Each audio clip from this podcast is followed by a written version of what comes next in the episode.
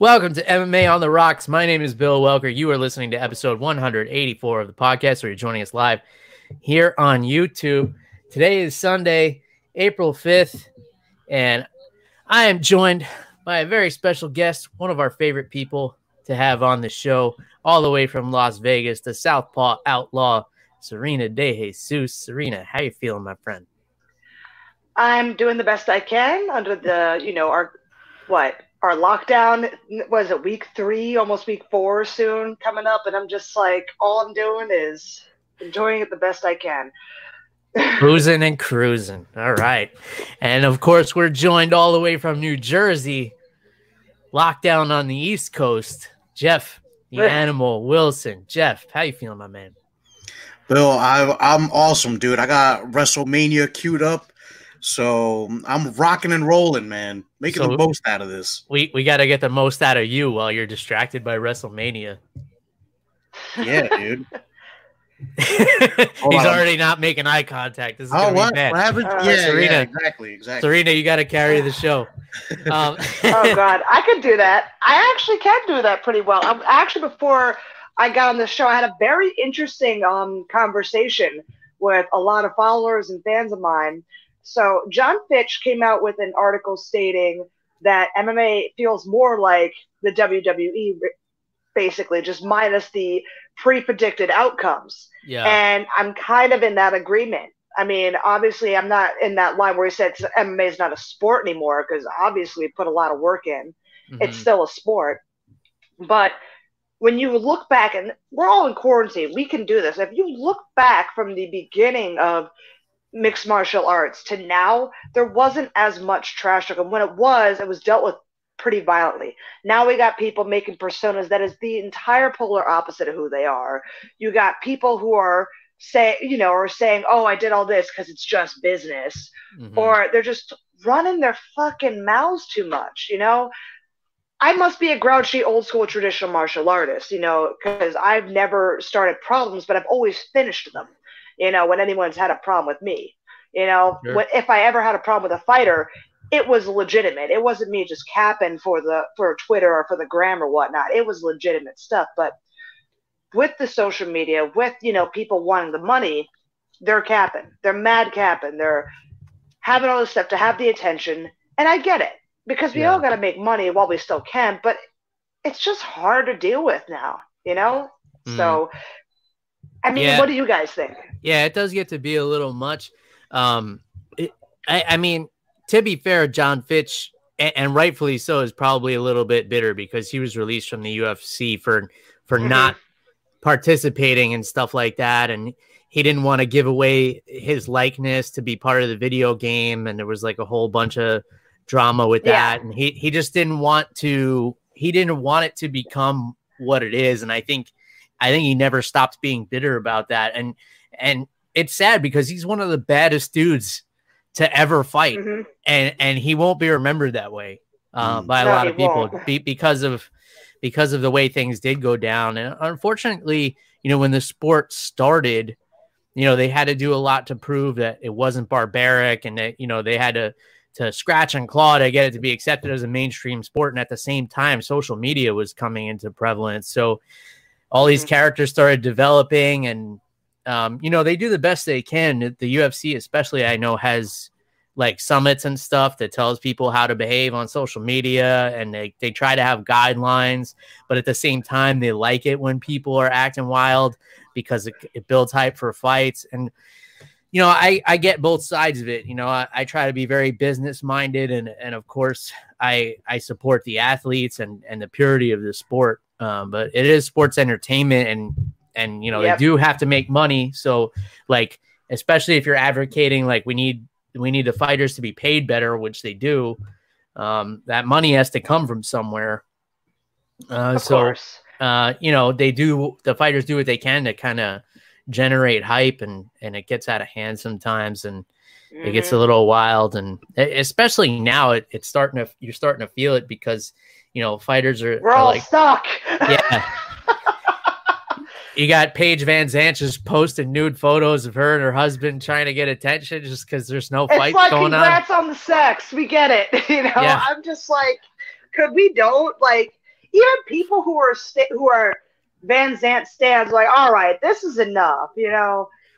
I mean, I'm going to work out pro- right after this podcast in my garage, but you're not seeing me do all that weird shit, you know. See, that's the overtop shit I'm talking about that really has no business being in the sport. Like, mm-hmm. but, but posing naked in your thing, just like, okay, congrats. We've all seen a naked human body before at one time or another, you know. Mm-hmm. This is nothing exemplary, you know. This is nothing. It's that kind of shit that drives me up a wall. You feel me? Yeah. Yeah, I mean, I guess this is the next step for them making their fans only page, or, or oh, whatever. Oh God, don't get me do. started on that shit. uh, I'm not even. I'm not even totally sure what it is. I just know it's a way to make money for it's, showing it's yourself. Literally, naked. yeah, it's literally it's a paid subscription service. So think of Patreon, but just for photos. It's just okay y'all are just gonna get photos of me in my head, headset, like with my PS4, going like, "Sup," you know. That's the most anybody will get out of me if I ever make a fans only page. is is there any categories for like dad bods? Can I can I make some money on this? I mean, it never hurts to try. I mean, I'm all for equality. Make that money. Women deserve eye candy, and men deserve to be sexualized and make money too. So you know what? This is the equality we need in 2020. You're damn right. All right, follow the MMA on the Rocks fans only. We'll have pictures of me and Jeff. And we'll, we'll, make a calendar. oh shit!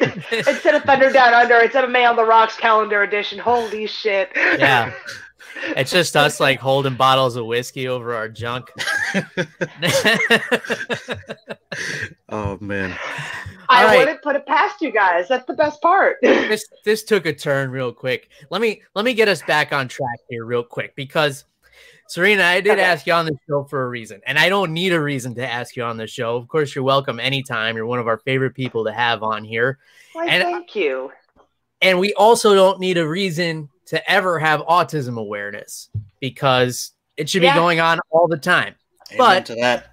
Mm-hmm. it does happen to be Autism Awareness Month which is kicked off by World Autism Awareness Day on April 2nd.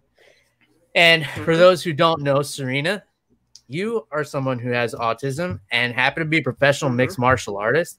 I would like to hear how you define autism for our listeners here.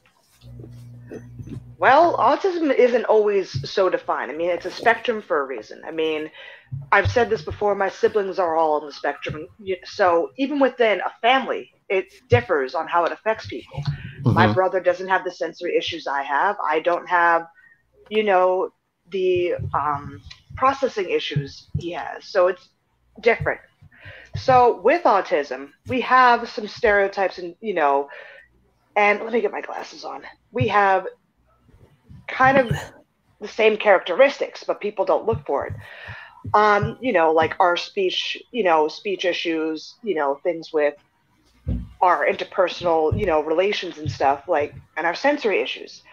But mm-hmm. all of them will be different from person to person. Like, my autism is not the same as my students who are on the spectrum who I teach, you know, and some are low needs, like myself, and some are high needs, you know, which are the ones you see stereotyped in the media and also fear mongered about about like mm-hmm. at this time with autism awareness we have groups such as autism speaks and you know talk about finding a cure for autism shit like that. And it's just like we don't need to be cured. Yeah. This shouldn't be even be like you said autism awareness month. There should be autism acceptance. Mm. we should be learning to accept autism in yeah. where it is you know all throughout our lives you know? Yeah. But I'm great. We still have ways to go, but I'm happy we've made progress. We now live in a time where we know what autism is, but we have still yet to figure out how to accept it mm-hmm. in the mm-hmm. it, you know in everyday life. Like when I got diagnosed was the early 2000s. No one knew what autism was. In fact, my parents kind of like, "What the hell is autism?" When I first got my diagnosis, but when it fit, they're like, "Oh my god!" Mm. You know, this was the answer the entire time, not the decade or, or so of you know me being on medicines for diagnoses I'd never had.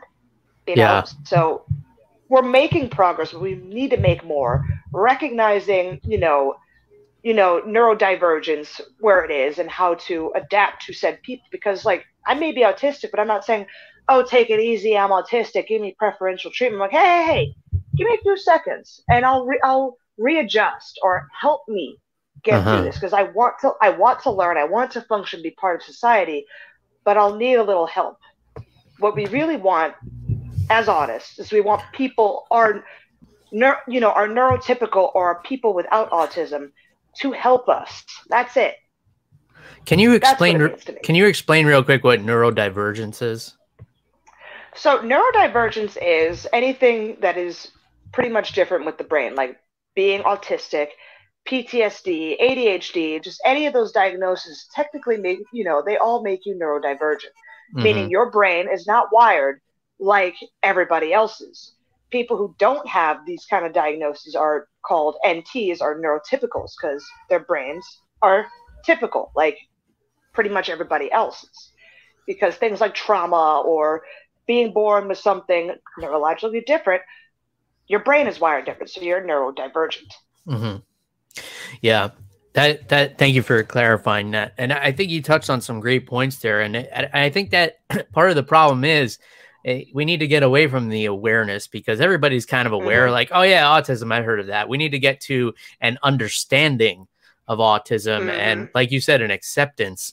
Um, so, what what's one of those like stereotypes that you would really like to see go away, and, and how can we how can we kind of help facilitate that as a as a first and foremost species? I would like I would like to see that whole lighted up blue go away.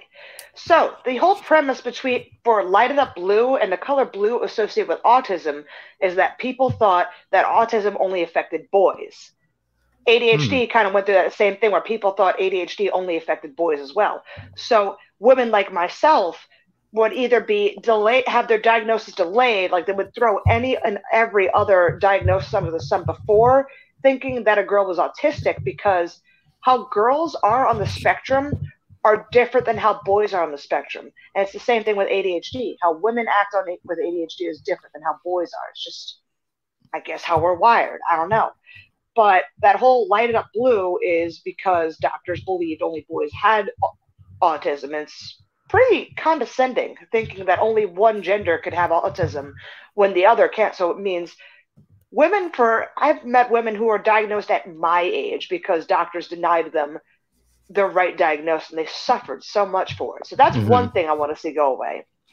The other thing I want to see go away is the whole, you know, kind of pendulum with autism. Like when we see autism in the media, they're either the, you know, savants who are really, really good at what they do and their autism is a gift. Or we see the polar opposite where we see parents like, and this is where Autism Speaks does really well, is they fear monger. They get parents on their thing talking about how their child, you know, being an autism parent is so hard and their child is this and that and just making autism seem like this very feared thing when in reality not every case is going to be your high needs case but mm. you know not everybody you need on the spectrum is going to be the low needs you know blends in really well like for me i expend a lot of fucking energy to seem normal because i live in fear of making social faux pas you know Mm-hmm. That's just my personal thing. And I literally had a case manager from when I was 13, when I first got diagnosed, till I was 20. So I'm 28 now. I've been eight years basically without a Jiminy Cricket on my shoulder, you know, explaining to me how the world worked. Mm-hmm. Because for people, when they get their autism diagnosis, they could be going their entire lives thinking, you know, their way of thinking was was wrong, and now they have to learn life all over. Like my sensory issues, I thought everybody went through them, and I was just the weakling who didn't get, who didn't, you know, cope well, and I wanted to hide me being weak for, because mm-hmm. of where I grew up. So when I learned my sensory issues and all my other interpretations on how things work was wrong, I basically felt like I was learning life all over again. And even to this day, I still ask questions like, is it this way because I'm autistic? Or is it this way because it's really how the world works hmm. and that anxiety never goes away yeah yeah well thank you for you know bringing all that to light and of course we we always enjoy giving you the platform here to do so so so people can come to that kind of understanding and you also don't have to worry about any of those social faux pas because we built a career on that with this mm-hmm. show that's kind of what that's we're all about love MMA. that's why I love MMA. I can be I can have more social faux pas in this profession than anything else so it's perfect mm-hmm. yeah for sure and it's like well eh, I can beat you up so it doesn't matter yeah, what you say. also, yeah. also, there's social faux pas and there's Tito Ortiz social faux pas. So I blend in perfectly. yeah, I mean, much love. I mean, much love to Tito. I'm not giving him any shit, but it, he makes me feel like I am okay. So thank you, Tito. That's awesome. Yeah, there's entire accounts dedicated to to sharing Tito Ortiz clips, and I think I follow all of them because they're awesome. Just like his, even just like his typos that that turn what he's trying to say into something else, and it's it's, it's just great. so epic. But um, yeah, we went from uh, us posing on calendars to autism awareness. But uh, Jeff, you have any thoughts or or questions for Serena on this before we move on to some MMA stuff? No, uh, uh, Serena, I agree with you 100% on everything. And like you said, it is a spectrum. So, you know, as a teacher, you know, you guys know this already, but um, as a teacher, I've had students on both ends, you know, students who, you know, couldn't speak but I also had students who um, were absolutely brilliant, and you know, it was little things for them, like hey, uh, and they would, and I, I would let them know. Like for example, I had this one student one year who, uh, if it got too loud, you know, he wouldn't like it. So mm-hmm. I would let let him listen to music while he was getting his work done. Like just those little adjustments uh, make a huge difference. So you know, 100%. you got to take it. Yeah, so you just got to take it case by case. Um, and Bill, I, I I gotta plug my the readers here because um, I actually read a book a couple years back that uh, made me look at autism and and you know different neurological uh, issues differently. It's called um, "The Curious Case of the Dog in the Nighttime." Um, oh yeah, I remember that book. yeah, it's such a good book. Uh, really good read. And you know, the main character, he's a little he's on the spectrum, and uh, the way he looks at things is very different. So, for example, um, all the chapters are numbered, but they're only prime numbers. So it goes like one, uh, nine, uh, and then from there. Uh, so yeah, really good book. Really interesting to see, you know, how he thought, how he approached things. Uh, for example, he doesn't like to hug his, you know, he, sometimes uh, it's a thing with touch, so he doesn't like to be hugged. But him and his dad have this like high five. That's a very specific way that they do, and that's their version of a hug. So really good book. Uh, in case anybody wants to, you know, just understand it a little bit more. Very cool. Very cool. And uh, you know, one one misconception that we can clear up here right now is that people who have autism are perfectly capable of accomplishing the same things as everyone else because we have with us a professional mixed martial artist who happens to have just fought two times in one night at mm-hmm. an, and an I was not even hurt in March. um, so you got your first win in Invicta, and it had to be a little bit bittersweet because in the same night you got another loss in Invicta. But um, can I what I and, and we can talk about the the judging of that second fight as oh, we well. Can talk about all of it. yeah, but what what um what I'm really interested in from you is is one um can you clear something up for me like are these counted as professional fights or are they counted as exhibitions no. because they were three rounds they're counted as exhibitions so how the tournament worked ooh, excuse me, is every one round fight was exhibition. The finals, however, which was a three round affair, that would have been counted toward the record. Mm. So as we go through the fight, so I recently made a switch with my Muay Thai coaching.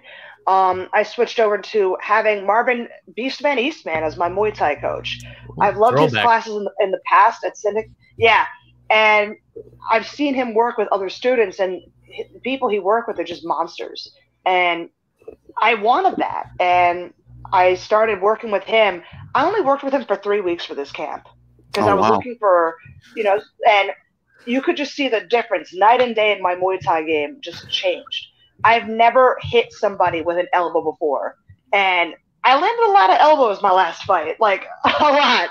So I had Marvin the Eastman and Roxy as my cornermen, and we don't find out in those tournaments who we fight until ceremonial weigh-ins. It's literally they pick your name out of a box. Yeah. And um, I fought my first fought, uh, fight I had was against Kerri Kennison. That was bittersweet for me because Kerri is a wonderful human being. My Invicta debut, both me, my team, and her team, because we're trying to navigate where to go to eat dinner. We both ended up having dinner at a nice Japanese place uh, near the near the hotel. So we're eating there, we're chatting, we're enjoying each other's company. Like she's a cool girl. I'm like, all right, cool.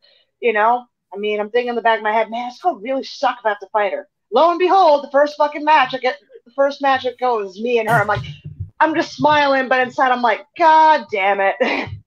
so, Destiny's a motherfucker. Yeah. Oh, isn't it? But what was insane is Tapology gave me a 15 fucking percent chance to win that fight. 15% because Kerri's got five professional fights, and her last fight was against Lisa Verzosa, who is mm-hmm. one tough bitch, by the way. And so I go in there, I'm like, all right, let's see what we got. So, you know, after that temper, I was happy because I got to wrap to run the jewels while I'm coming out. So I was really happy. You know, I got that going for me. And then that initial, t- you know, time distortion when the round begins, I'm like, oh, I'm in the air. Fuck because she shot on such a great double leg that I was literally on one foot at one time when she finished. And I'm literally just holding here. I'm like, okay, she's got to do something because she's not doing something. She's just hold, snuggling me here. You know, she has to buy me dinner first. No, I'm stop. but, um, I'm strictly dickly, but I still love making those jokes. Um, but oh, that actually cracked y'all up. Oh, okay. Oh, so I'm listening to Rox because she literally took me down right in my corner. So I'm listening to Rox and tell me what to do, and I'm ha- I'm like kind of ha- having a hard time distinguishing right from left for some stupid reason. But then I get up and I'm just holding on to her. I'm just trying to do everything under my knees, and I'm trying to work what Marv's telling me with the elbows and how to throw my elbows and they're uh-huh. landing. It's just like when that one hit, I'm like, oh, oh my god! It's like discovering a new power when you elbow somebody. I'm just like, I'm like, I want to do this more. Elbow, elbow, elbow. you know, using my clinch to dic- to dictate just to feel where she is, like if she's shooting in or not. Because because the last few takedown attempts when I was up with her until like the last 30 seconds, I was feeling where she was going, so I was able to stop her. Mm-hmm. You know, and I just did my thing and yeah, it was a good fight. Um, downstairs, we're getting our doctor's exams. I'm seeing her crying, and I get it. As a fighter, I mean, when you win, it's like the highest highs. When you lose, you feel like you want to jump off a fucking bridge half the time. So I'm just sure. like, I'm hugging her. I'm telling her, like, look, regardless of what happens, we're getting beer and ice cream. I regret I didn't get a chance to do that because I didn't see her after the fights, but she knows I still owe her that, so I'm doing that because I'm a nice person. So, recover, hit mitts, little impromptu interview, quarterfinals red, and I'm going against um, Taylor Guardado. I didn't know you could win a fight snuggling somebody on the fence and still have your cheek cut open, your ear look like it's eight months pregnant, and you get held more on the fence and get outstruck. I never knew you could win a fight like that. So I'm probably going to do a GoFundMe for those two judges who gave that fight to her because clearly they need some glasses, and I can help them with that. All right. Well, um... and yeah, whenever yeah, whenever that whenever this pandemic clears up, that's the first fight I want because if I can inflict that much damage in one round, imagine what's going to happen in three. Hmm. All right, so that's the official call out against Taylor Guardado then. Um, but t- talk to me about um, what what I'm interested in because this isn't something that that happens too often anymore, but it used to back in the day, and that's fighting more than once in one night. So describe that kind of like just just the emotions of like you get ready for the fight and you're warmed up and you go out there and you get the first one out of the way and you win and you have that that highest of high, but then it's like oh I got to change gears and I got to refocus and I got another fight coming up. To, to describe that it kind of in between for me.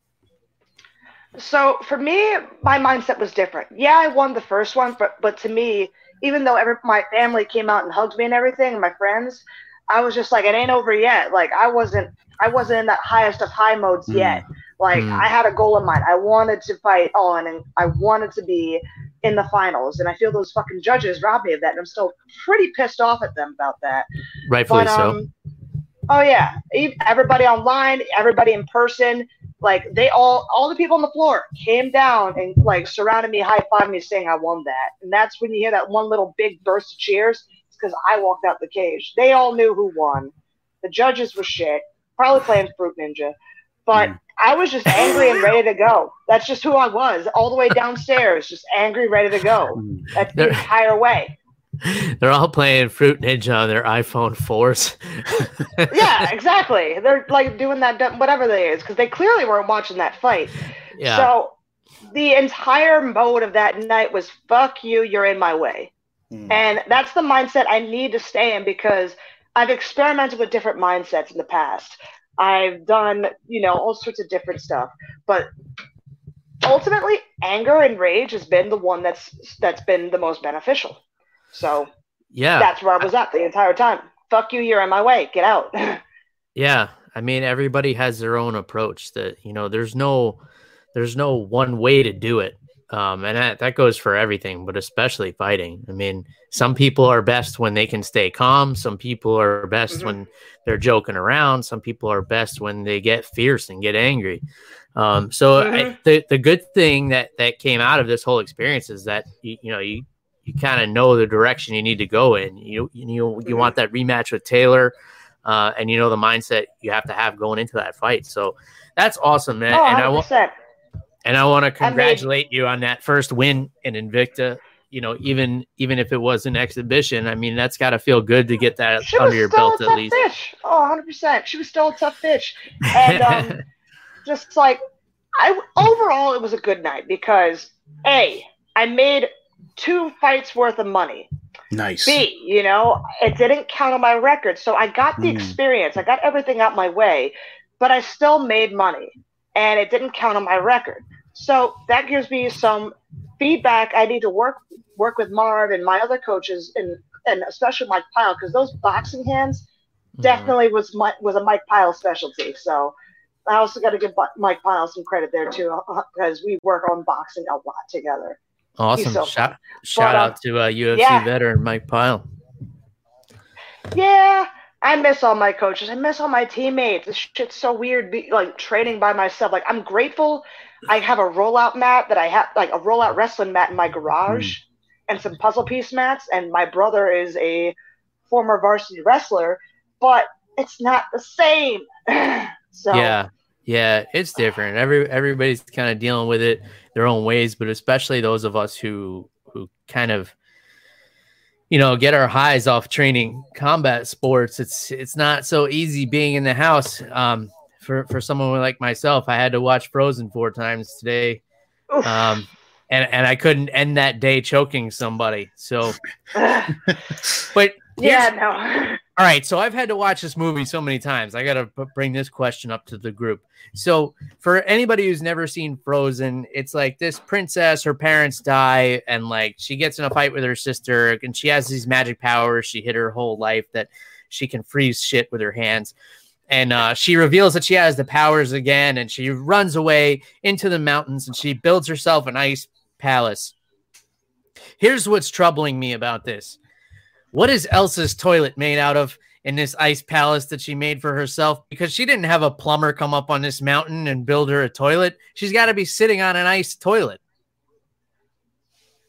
You know, only you would think of these ideas. Anyways, how how do you know she didn't coat it with like something like fur or something? How do you know that it's not like a slide that empties out the back of the castle out somewhere else? I mean, well, only you the, would ask these the, fucking questions. But the slide's got to be made of ice. I'm ice not drunk too. enough for this question. So, Jesus Christ! So, so anything wet that touches it is gonna freeze. so when she goes to the bathroom, it's all just gonna freeze there. Like, does she just have like a frozen stockpile of, of like her excrement? There? Like, how did this? Sort of Christ. How did this work? Like, we know she didn't have a plumber come up there and run like a PVC line through the ice that that would just drain everything. I don't know. This is you what I think really about. need to get in your backyard more. Just yikes.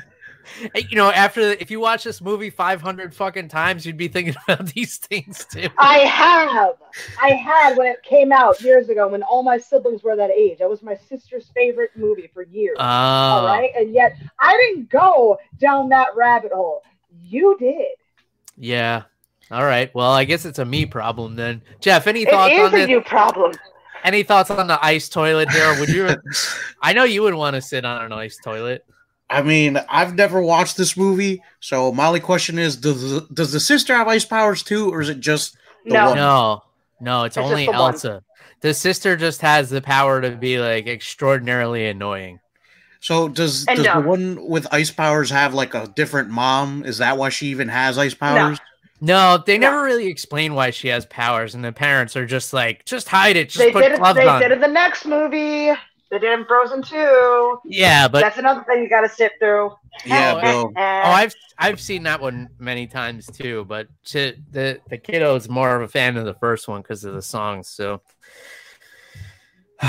here here we are, five hundred times watching Frozen. And then her, her other one is Monsters Inc. that we've been watching over and over again. Well, which that's on you for not exposing them to new fun movies. So No, no, I have no I- I I expose her, but these are the only two movies she'll actually sit through.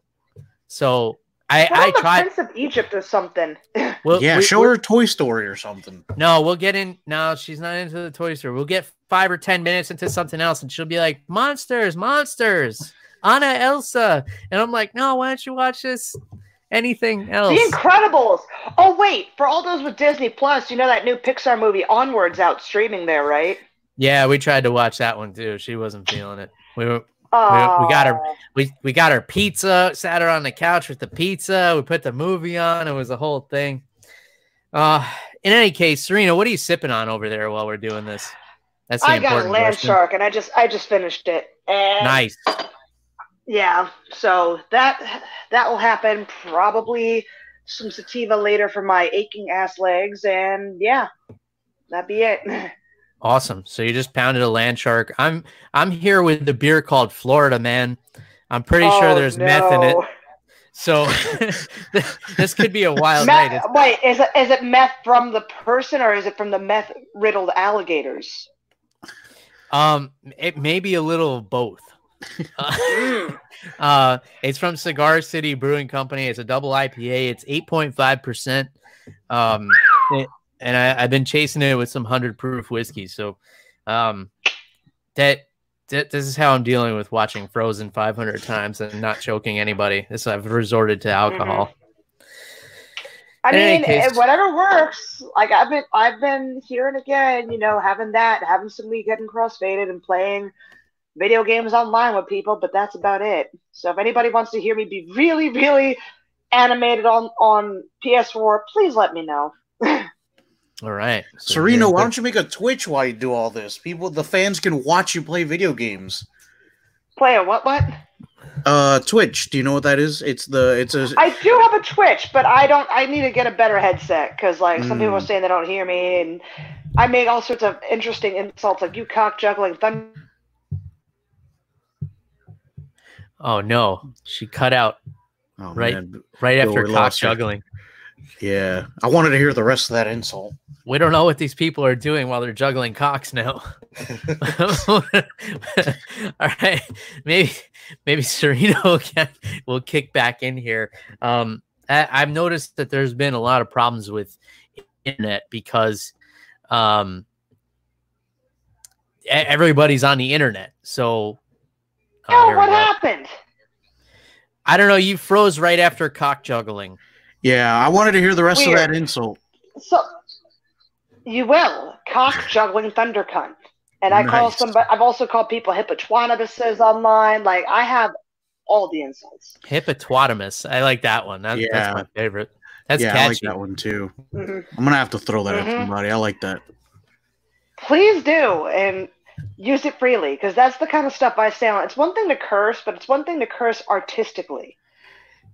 Yeah, Sarita, you could be like the female Demetrious Johnson, where you have your own esports team while also being an MMA fighter. but also you have a personality. cool. Yeah, yeah. Mhm. So you have that on Demetrious Johnson. You're already a step ahead of him. Yep, I have a personality more than these hoes. That's right. And and you can make weight, so you got that going for you. And you That's already right, don't because- respect these hoes. So Nope. No All right. respect for these hoes. we um we had a request from uh from a listener. Shout out to my buddy Fletch who, who listens uh, every week, I believe, uh, up in Ohio, and he asked us to uh come up with our top five fights that never happened. Um, that, that were kind of hyped up a little bit and then kind of fell apart. So um, I know I asked both of you guys to to think about this question. We I'm sure our lists are going to look very similar. Um, but you know, shout out to Fletch again for for making the suggestion. So we're gonna we're gonna run through this. I think, and I and I told both of you off air, like Khabib and Tony is is a given. Like, that's that's that's the number one. That's the one we need to see. That's the one that's cursed and jinxed and whatever else you want to say about it. And for now, we're not gonna get to Like, see it. Put some sage around that shit, like clear the aura, and let them fight, you know. Yeah, that, that whatever whatever is stopping that fight from happening is a hippopotamus. Mhm. so um i guess we'll uh we'll we'll just uh go around the room i'll start with you jeff give me uh give me one of your top five fights that that never came together that you always wanted to see All right, Bill, you know I'm a Dominick Cruz fanboy. I make, you know, I'm not going to deny it. So, number one on my list, and I mean, they're not really numbered, but this is just the first one I'm going to give you, is Dominick Cruz versus Renan Barao. So, you got to understand here. This is, I'm talking pre USADA, where you could, but you could dehydrate yourself then- Somewhat, yeah. and then get an IV put in you, and nobody would bat an eye. And this is like, you know, Renan Barao in his prime, before he was on the undercard, before he went on like a 35 fight losing streak, before TJ Dillashaw murked him, uh, versus a primed Dominick Cruz. Uh, no injuries. You know, this fight was supposed to happen, you know, when TJ did fight him the first time, uh, Barao, I mean, and uh, I just I felt like both of them, you know, both undefeated basically in the UFC, both crazy good fighters, uh, super super good records. Had beaten each one had beaten a murderer's row of bantamweight here. So you know, unfortunately, Dominick Cruz got injured again. You know, unfortunately, that's been his career. A lot of bad luck. But that fight, oh man, I, I dude, I like I, my mouth's starting to water just talking about that fight. yeah and unfortunately that's one that that that can never come together like in, even if it did now it wouldn't be the same circumstances because Barao was a world beater at the time and it and it Mhm. seemed like he was going to destroy anybody they put him in there with and Dillashaw was a huge underdog in that first one and that changed the course of the whole division um, so I that was there live. That was my first live UFC event. Actually, was seeing Barao and Dillashaw. That Mm. shit was intense.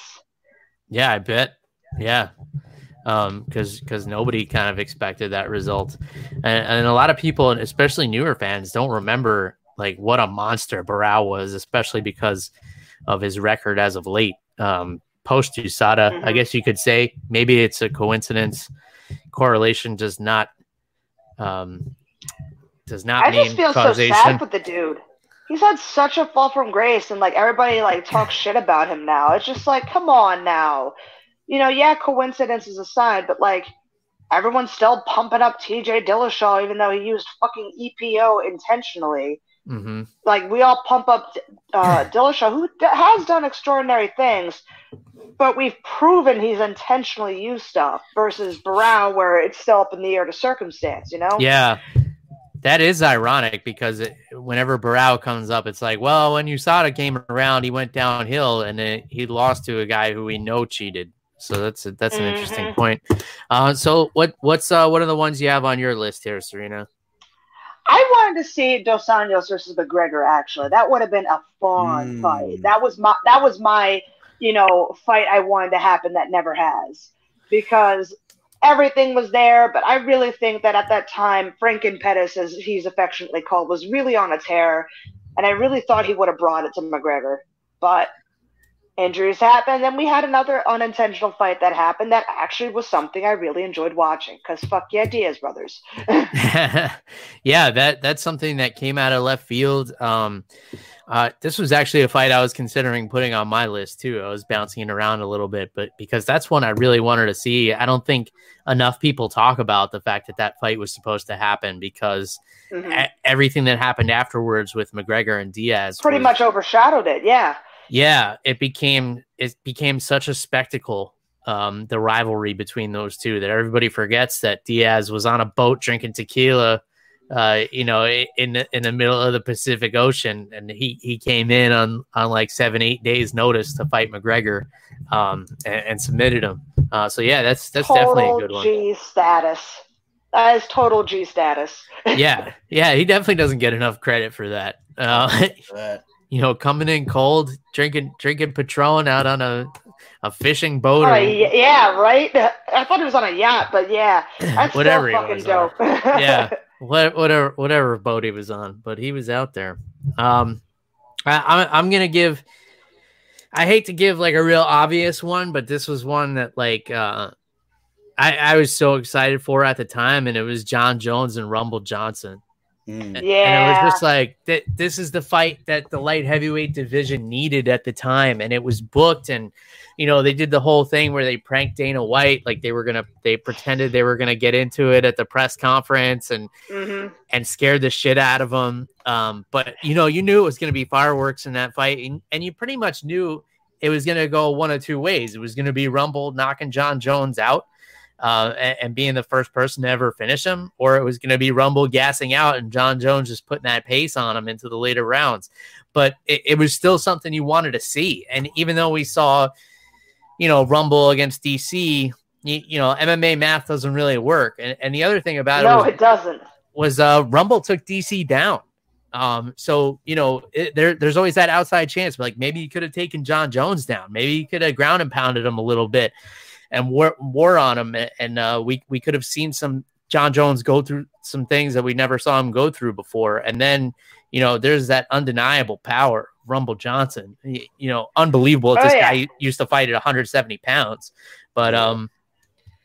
Yeah, I don't know. I thought it, I the more I look over my list, the more I have like the obvious ones, but it's like that was a fight I was so bummed we never got, and it's probably yeah. out of the question now. You know, there was been rumors of Rumble coming back, but I think the circumstances just aren't right. But yeah, he looks a little too. He looks pretty happy with uh, retirement life. I, he stopped by at a syndicate once. I think um, because my uh, wrestling coach was his wrestling coach, Neil Melanson. So he stopped in for a little bit of work and training, which is really cool. And mm-hmm. yeah, he looks happy with retirement life, and I can't blame him. I mean, he's still making money, and he's like what doing work with um bare knuckle boxing. So I mean, hey, get that money. Yeah, yeah, he might get in there and uh, and do one of those, or or maybe he just shows up to, to collect a check. But yeah, uh, big shout out to Neil Melanson, one of one of my personal uh, grappling icons, catch wrestler. Um, Filthy life. um, no, that's it. It's it is the filth life. I mean, I've been watching his DVDs and shit um, since I've been stuck inside, like shameless plug, I got his Shin Wizard system I've been watching, you Nasty. know, here and again because I am a good student. You yeah. know, even though I am, I mean, my poor brother has to be my my guinea pig basically, but we're learning, so yeah. that's something. yeah, yeah, filthy and nasty is a good way to describe Neil's grappling. It's really vicious stuff. Uh, it, it well, that's stuff... his nickname. His his nickname's the Godfather of Filth. So yeah, yeah, it, it it's fits. it's the kind of stuff that you don't want to do to people you like.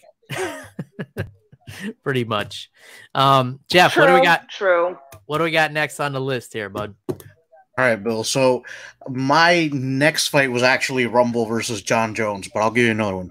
Okay. Um, so um, this is in the heavyweight division. I wanted to see uh, Daniel Cormier fight Brock Lesnar. Um, now I know that's probably on a couple. Me too. That, that was I, on my list. Yeah. So, um, and I know it's probably on like a bunch of people's lists, but like I have a, a reason outside of like the WWE thing. Listen, Brock Lesnar had a great record in college wrestling, but that's only because he was about 40 pounds heavier than everybody else in his weight class. This guy was gigantic. So when you have like decent wrestling and you're bigger than everybody, you can get by. So I Oh, want yeah. to see DC and how he would approach the grappling aspect of, of having to deal with, you know, the monster that is Brock Lesnar. I feel like DC could definitely out wrestle him. You know, he works with Cain Velasquez, and we saw Cain Velasquez um, really, really go to work when they were on the ground. So I, re- I was really excited to see DC and Brock Lesnar uh, and how they were going to approach grappling. And you know, Brock Lesnar is somebody who doesn't like to get punched in the face, and DC is happy to punch you in the face, man. So I was really excited for that one. Unfortunately, I guess WWE is just paying him more money, um, and they're letting him use all the steroids he wants. So I doubt we're going to see that Mhm, happen. Basically. Yeah, I mean the UFC kind of let him use all the steroids he wants too. I mean they they they got him the USADA exemption when he came in for UFC 200 uh, against Mark Mhm. Hunt, where he was supposed to be like tested for six months, and they're like, "Nah, he's good. We, we'll take his word for it."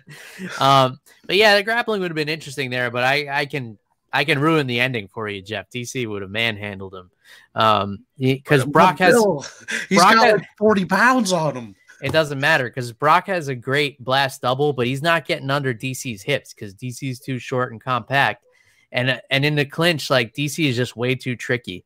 Um, you know, he would have he would have tied Brock Lesnar up, he would have knotted him up, and then once he got him on the ground, like Lesnar's a blue belt, DC's a black belt.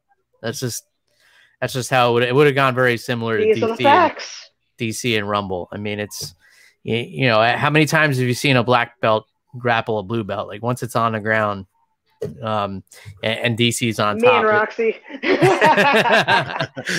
yeah, which uh, congratulations to your buddy Roxy on her recent black belt. This is awesome, well deserved. well deserved. Uh, so, what do you got next on your list, Serena?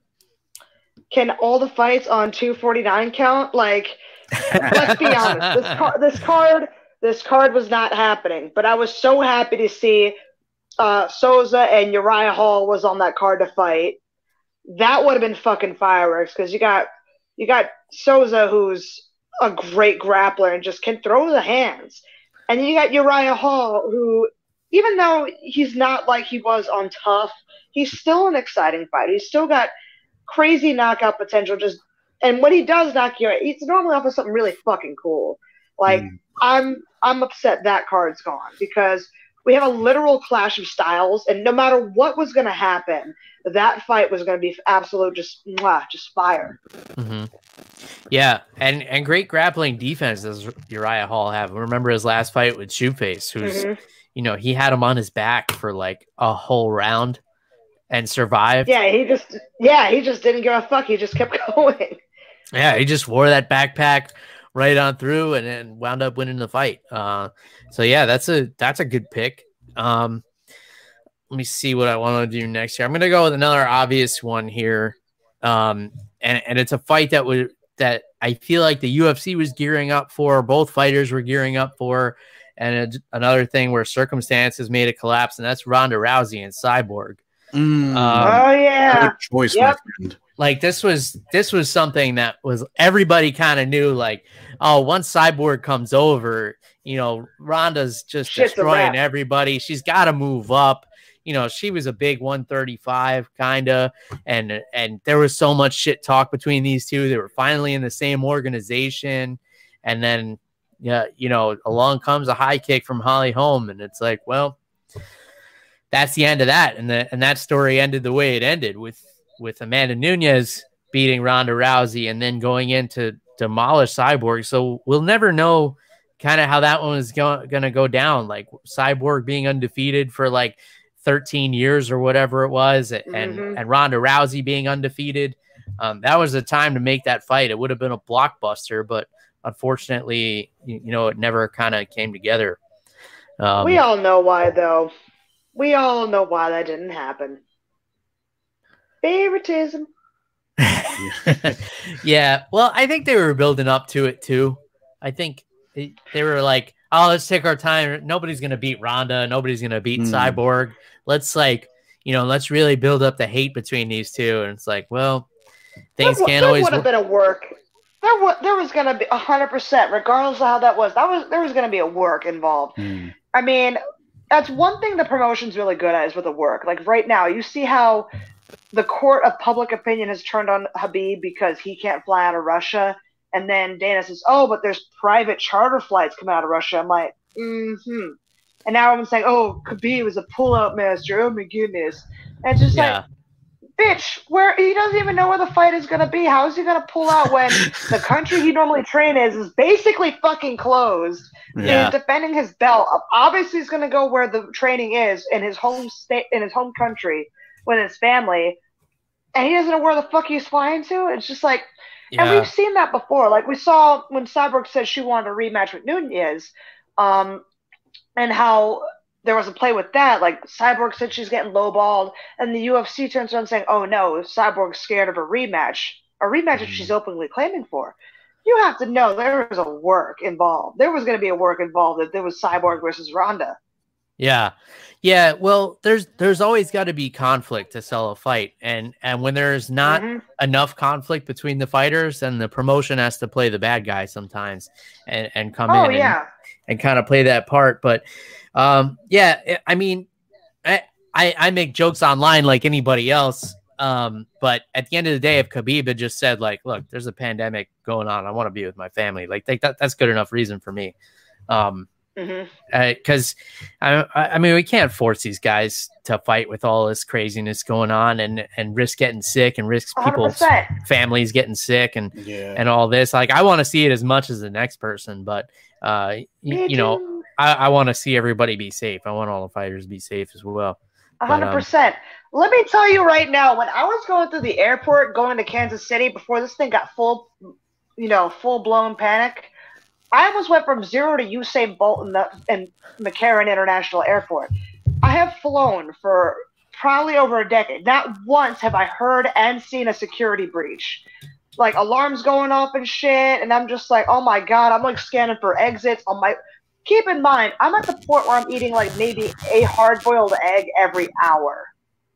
And I'm still like about ready to fucking yeet myself out the emergency exit here and that shit. Yeah. I mean, Well, well, that's a scary thing too because cutting Yeah. weight, your your immune system is compromised. Mm. and even after the fights, our immune systems are compromised. There are tons of fighters who I've seen, they get literal chills and shakes. hmm Like they're shaking, like, for example, my friend, like, I've had some friends who are after their fights, they get sudden chills that has rendered them unable to drive their vehicle safely home, and friend and someone else had to drive. Hmm Because think about it, your body just went in overdrive with the adrenaline uh, pumping for 15 to 25 minutes, and Yeah. now after the adrenaline leaves, your all the pain comes back, your immune system shit because you literally just your body's like, oh my god, I just fought for my life.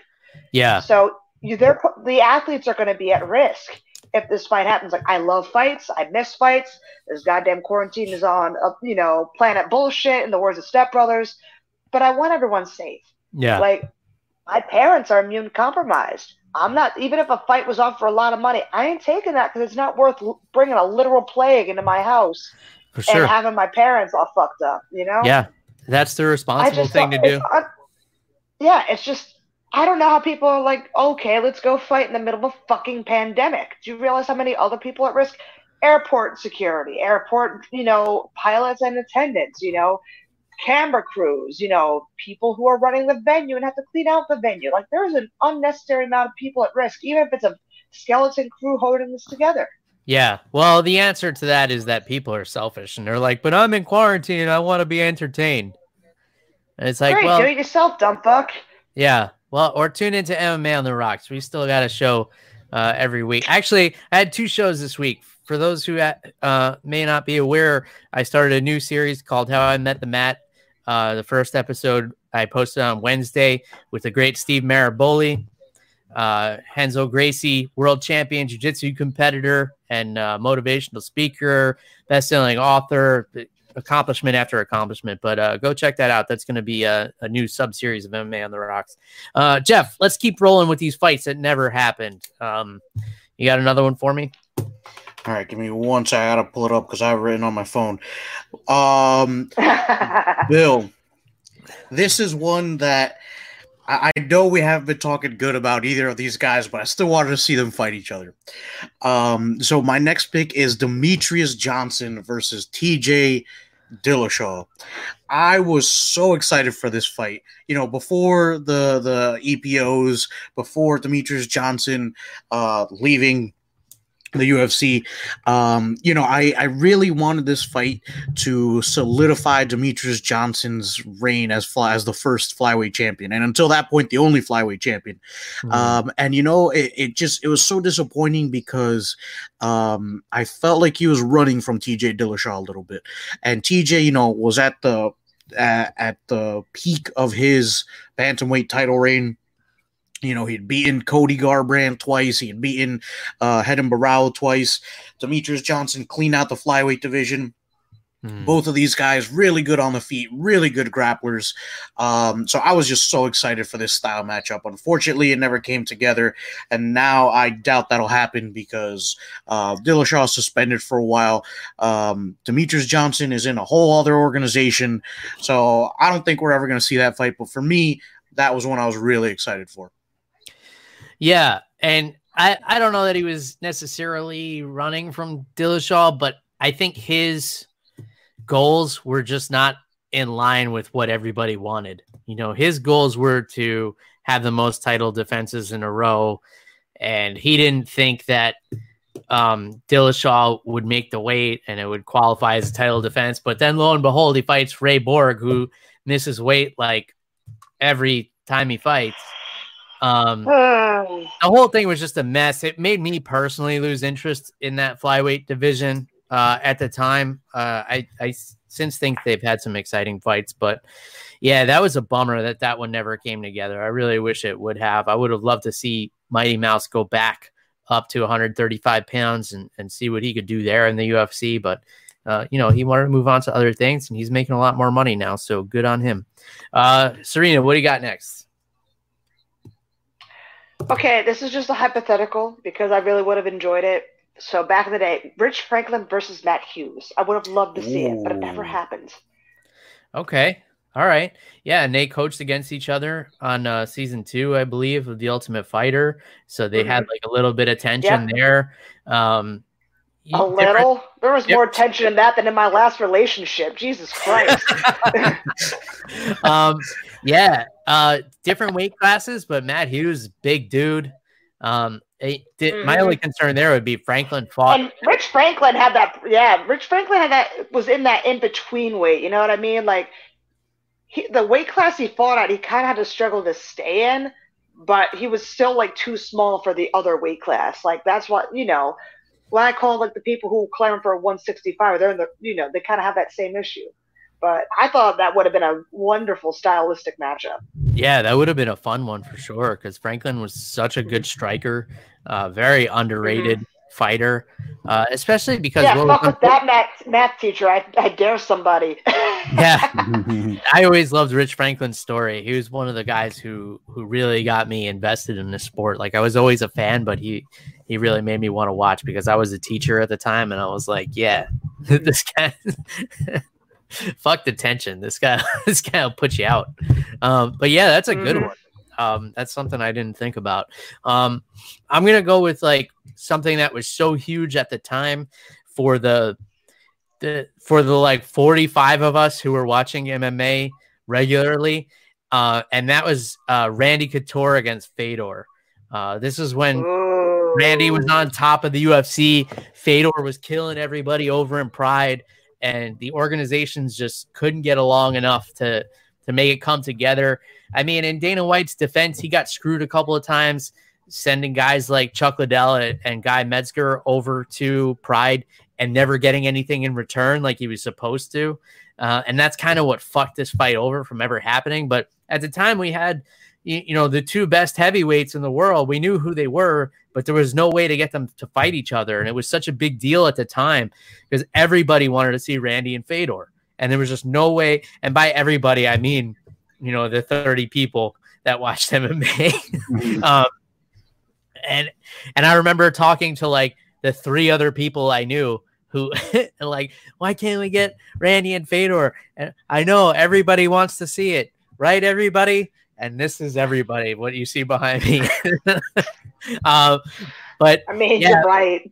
I I think you know I, I think we kind of know how that was going to go down because at the time Fedor's hands were just so fast and so dynamic. But we knew Randy could take a beating. We knew his dirty boxing was so on point. We knew his Greco-Roman wrestling was enough to put anybody on the ground. But we've seen Fedor deal with nasty wrestlers before. Get slammed on his mm-hmm. neck by Kevin Randleman, uh, one oh, of the most yeah. vicious takedowns of all time, and he comes back to submit him.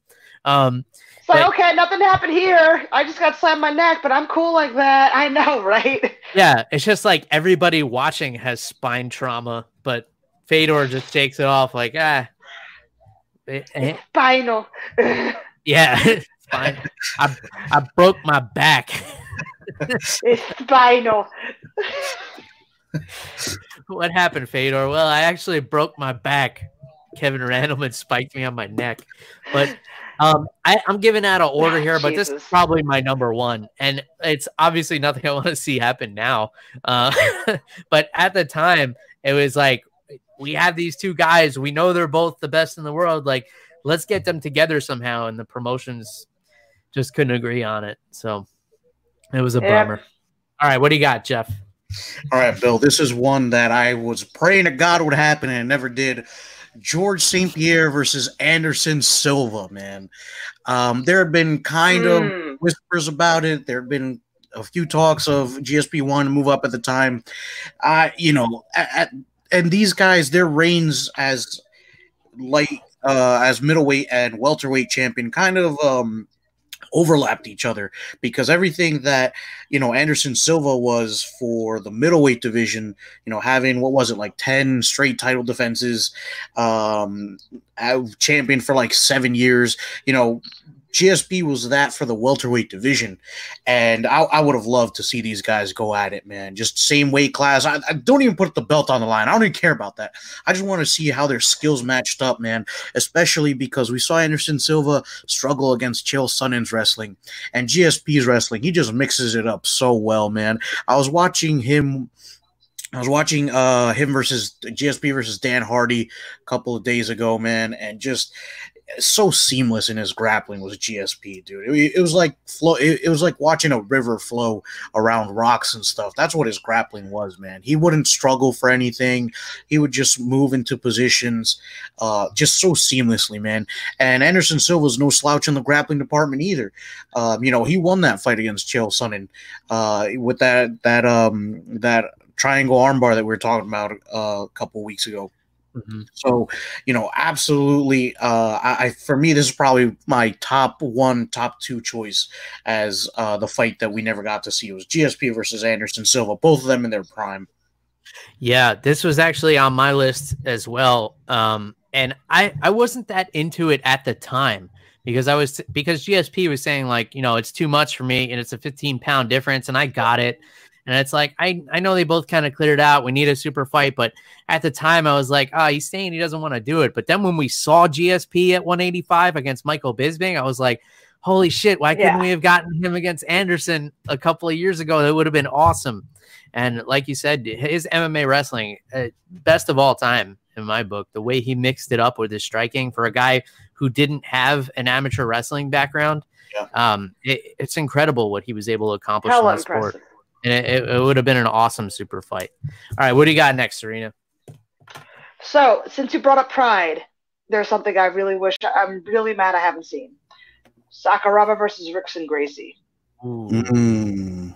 The Gracie hunter hunting down the one great like the Gracie has not been able to get his hands on. Mm-hmm. Obviously, great uh, Sakuraba's a li- little too old, and so is Rickson for that. But I am forever mad. Pride never put that to fruition. That never happened. That would have been excellent because the drama, the actual organic drama, as I call it in the, in the fight world, the organic ass drama was there.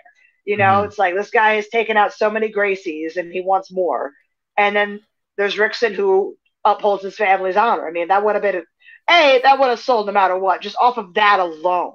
Yeah. And then you look at the grappling accolades of both, along with their striking, and it was just like a match made to be in in like Pride Heaven, and yet it never happened. I'm still angry. It didn't happen.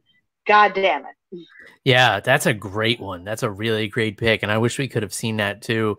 Uh, it, it's amazing that they didn't put it together because a guy who made his career on beating Gracies and like Yeah. the bat, the baddest Gracie of them all, you would think would be like, I need to fight this guy.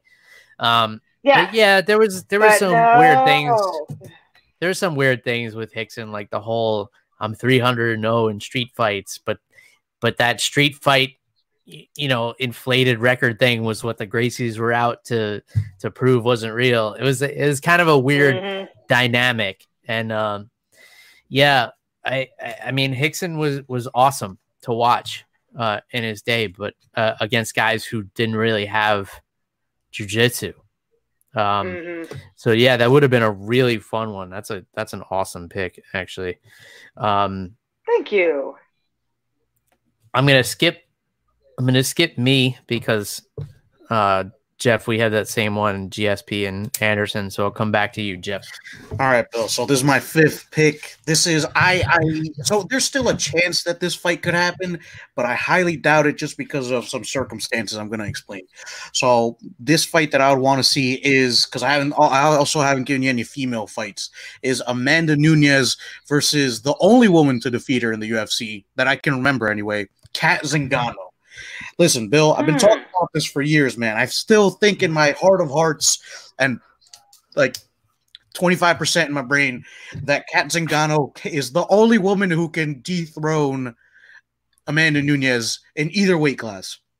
Listen, she did it the first time, um, you know, and she was losing that fight the first time they fought each other. She was losing two rounds to zip.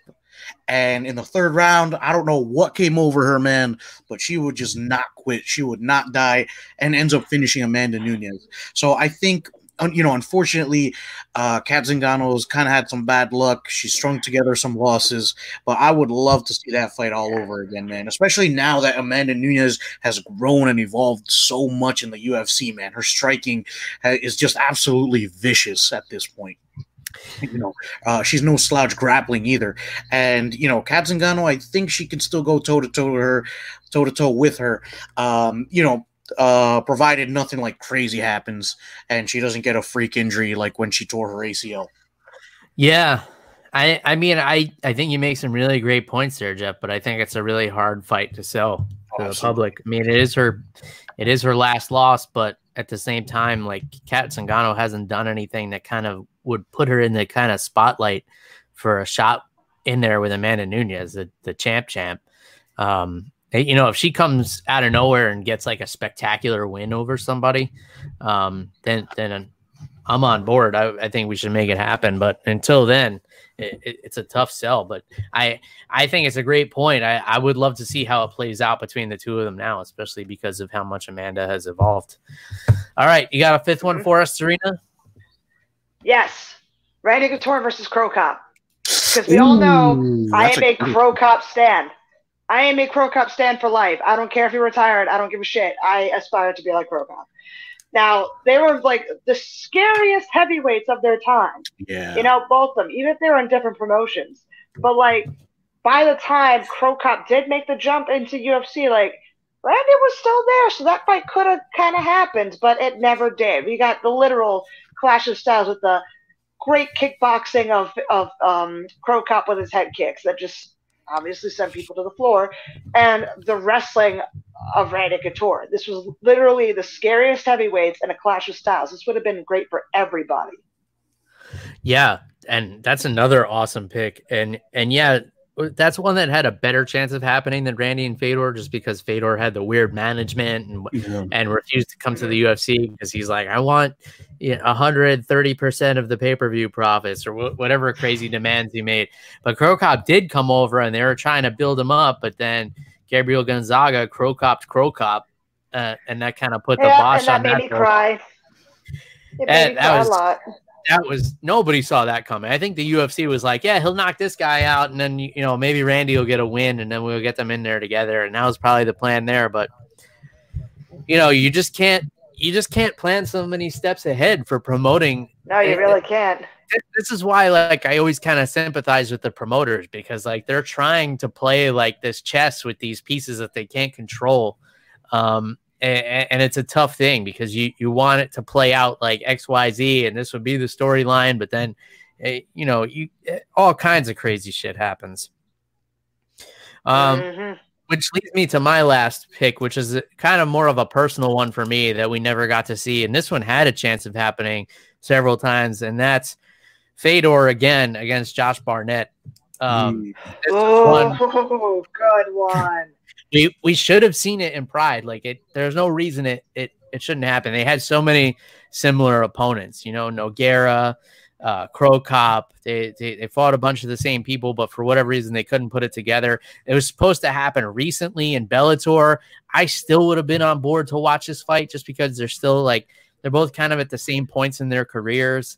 Um, but then, it, and we announced this on the show that Barnett failed a test, and and I think everybody kind of assumed it was a steroid test because Josh Barnett and his whole history, but it actually correction he failed a, a, physical test, so he had some kind of physical reason that he wasn't able to fight, and uh, and I think that is still undis- undisclosed. But that was always one for me. I wanted to see, uh, you know, Barnett and Fedor. I, I think Barnett is one of these guys that that's uh, you know still one of the more underrated heavyweights of all time. Um, I, have always been a, a, fan of his style, his catch wrestling style. He, he's one of the few guys who has had kind of an outside of the box style and been able to to be consistently successful with it against top level competition. You know, win over Randy Couture, um, you know, grappling win over Dean Lister, submitted him. Um, you, you, know, he's accomplished amazing things in this sport, and Fedor you know, his Fedor. So I, I was always disappointed we we never got to see this one. And I'll throw in a bonus one um, that that probably nobody wanted to see but me. Uh, but I'll I'll throw in this bonus one just because Jeff and I have the same one overlap, and that's Khabib and Gregor Gillespie. And hmm. I, I feel like Gillespie was kind of on the rise in that division, and, and he probably could have worked his way through, and then we would have seen two of the best wrestlers going at it, and, and I just feel like his tenacious style against Khabib and, and his grappling ability, uh, you know, all American wrestler. Um, I, I really just personally, I really wanted to see that matchup, and I don't think it's ever going to happen because of the loss that Gillespie took to Kevin Lee and the fact that I don't think Khabib's going to hang around that much longer in this sport. I think he has a couple more fights that he wants to get under his belt, and then he's going to ride off into the sunset, and, and good on him for that. Um, but that's one that that I was really looking forward to kind of culminating down the line, but you can't predict these things. Um, and mm-hmm. I'll, I'll ask, uh, so, so I was kind of thinking about like fights that are kind of dream matchups that still could happen. So I'll, I'll pose that to both of you to, to come up with one right now on the spot while, while I'll tell you the one that oh, came shit. to mind for me. Um, so dream fight, uh, that can happen. That is totally possible. And the one for me is uh Kron Gracie and Ryan Hall. Uh, that's a that's a grappler's dream matchup. Um, both have you know some of the best jujitsu. Ryan Hall with some of the newer, fancier 50-50 of the legs techniques, and Kron with just the the Gracie basics, where he he takes you down with an, an inside trip and and gets on your back and chokes you out. Um, so that kind of stylistic matchup is something that really intrigues me. It's something I would really love to see in the UFC. It would probably end up being a stand-up battle, and it, it's unlikely right now because Kron's coming off the loss to Cub Swanson, and and Ryan Hall is you know riding a winning streak, and nobody wants to fight him. But I think if Kron wins hmm. one, uh, he and calls out Ryan Hall, they could put that fight together. I think it's still in the realm of possibility. So that's um uh, I'll leave it to either one of you. If either one of you has thought of one uh, that that you could put together right now, you're the matchmaker. We could have a dream fight uh, as soon as this coronavirus pandemic is over. Uh, what are we throwing together? I'll leave the floor. Shit, let's just finally let's let's just finally get Izzy versus Jon Jones out the way, just for the hell of it. Just like someone come up, someone come down. Let's just let that happen. I would love to see that. All right. Well, we might have to put uh Israel Adesanya in a New Mexico jail for that. and we somehow get Adesanya arrested in New Mexico. we, hey, we look, if we can have a bare knuckle, if we can have a bare knuckle promotion take place in a Polish prison, I think anything's possible. That's fair. That's fair. Um, All right, Jeff, you got one? Well, Bill, this is um this is you know assuming that Liam McGeary was still in his prime and hadn't gotten destroyed by Phil Davis and um, Ryan Bader. I think I'd like to see like light heavyweight champion Liam McGeary from Bellator versus Jon Jones and see like who the better light heavyweight is. Um, I, I just have always liked how Liam McGeary fights. He's long and lengthy, kind of like Jon Jones. He's a good grappler, good on the feet.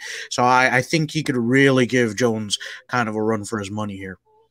That would have been an interesting one. McGeary in his prime before those couple of losses there. Yeah. I mean, but, but we were talking about ones that are, that can happen, Jeff. Oh, that still can happen? Okay. Yeah. Um, Give me another hypothetical. Okay. Uh, honestly, I want to see Jon Jones versus Stipe Miocic, man. Let's see what Jon Jones can do with some extra weight on him, bro. I really want to see him move up to heavyweight. Bill, you know I don't agree with his personal life choices, but the man can fight. So let's see what he can do at heavyweight. Well, he's gonna have a lot of weights to lift in prison. So, well, yeah, and he's he'll have plenty of practice with a bunch, of you know, dudes trying to jump on him and stuff. Yeah, he'll come out looking like Rumble mm. Johnson after he serves. All right, uh, we kind of we kind of hit on everything. You know, we started out uh, talking about nude calendars, and then we went to autism, talking about fights that'll never happen, fights that still could happen, uh, fighting twice in one night, and Invicta, kind of everything in between. Serena, I'll give the floor to you. Any sponsors you want to shout out, and uh, let the people know how they can get a hold of you on social media. So y'all can follow me on Twitter and Instagram at Serena Southpaw.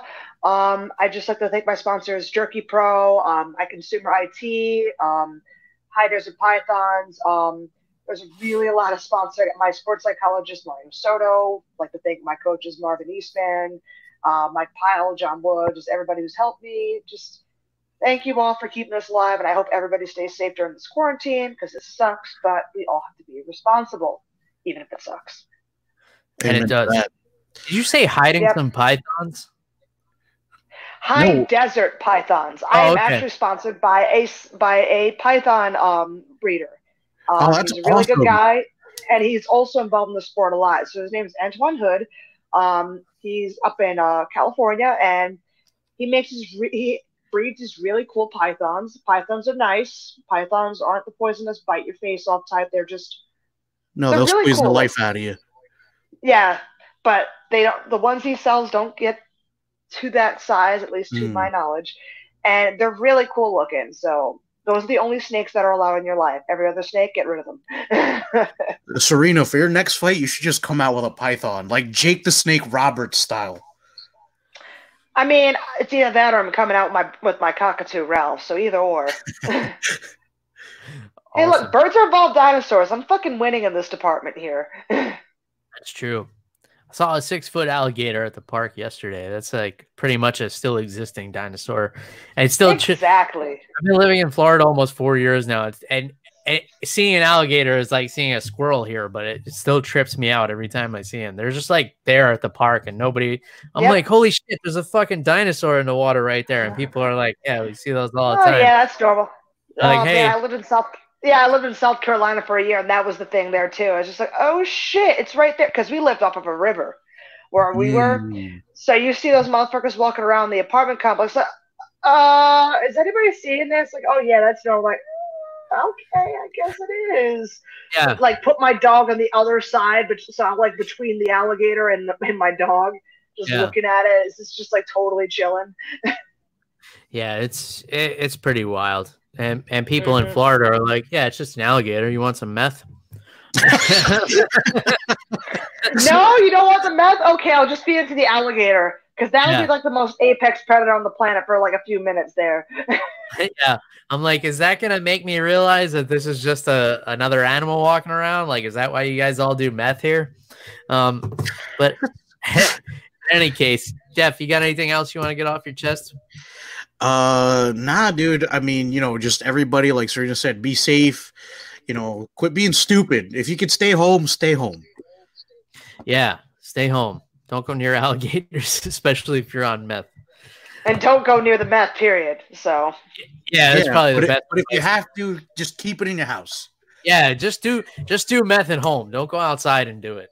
Don't go do it. yeah, at, and, like, and, and and don't go having like a whole gay, you know, harem and and sell tigers for like two grand a piece to, to support that habit.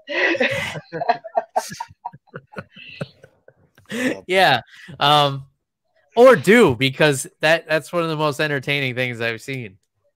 I know, tiger. right?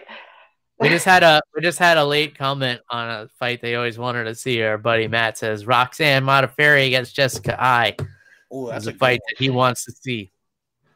That's a good one. We all know we all know who's winning that one. That's not even fair. So that's uh and that's one that could come together. So yeah, yeah, wait. Maybe it I'll will. be that. I'll be the. I'll be in that in that venue, four shots of tequila deep, shouting like an idiot, just like I was the last time. Nice. Nice. Well, hopefully we'll get to a point where there can be a venue with people in it. Uh in any case, yeah, I hope everybody's staying sane out there. Hopefully, we were able to give you guys a, a little bit of a distraction from all the crazy shit going on in the world. But hope everybody's out there doing the right thing. If you have any suggestions for the show, yeah, you know, we're, we kind of do our own thing. It's kind of free form every week, but we listen. Uh, like our buddy Fletch made the suggestion, and it turned out to be a really cool show, uh, talking about the fights that we always wanted to come together, never did. So, uh, uh, you know, speak your opinions. Let us know. Shout us out on social media and tell us what you want us to talk about, and uh, we listen. Uh, you know, we Mhm. definitely take suggestions to heart, and uh, we bring you guys guests that you want to hear, like Serena Southpaw. Thank you for coming on the show. Uh, no you guys worries. get a, Thanks for having me on. you guys get a hold of Jeff at animal underscore Wilson on Twitter and Instagram. You guys know how to get a hold of me. It's at MMA on the Rocks everywhere. Stay safe out there. Until next time. Cheers, everybody. Goodbye.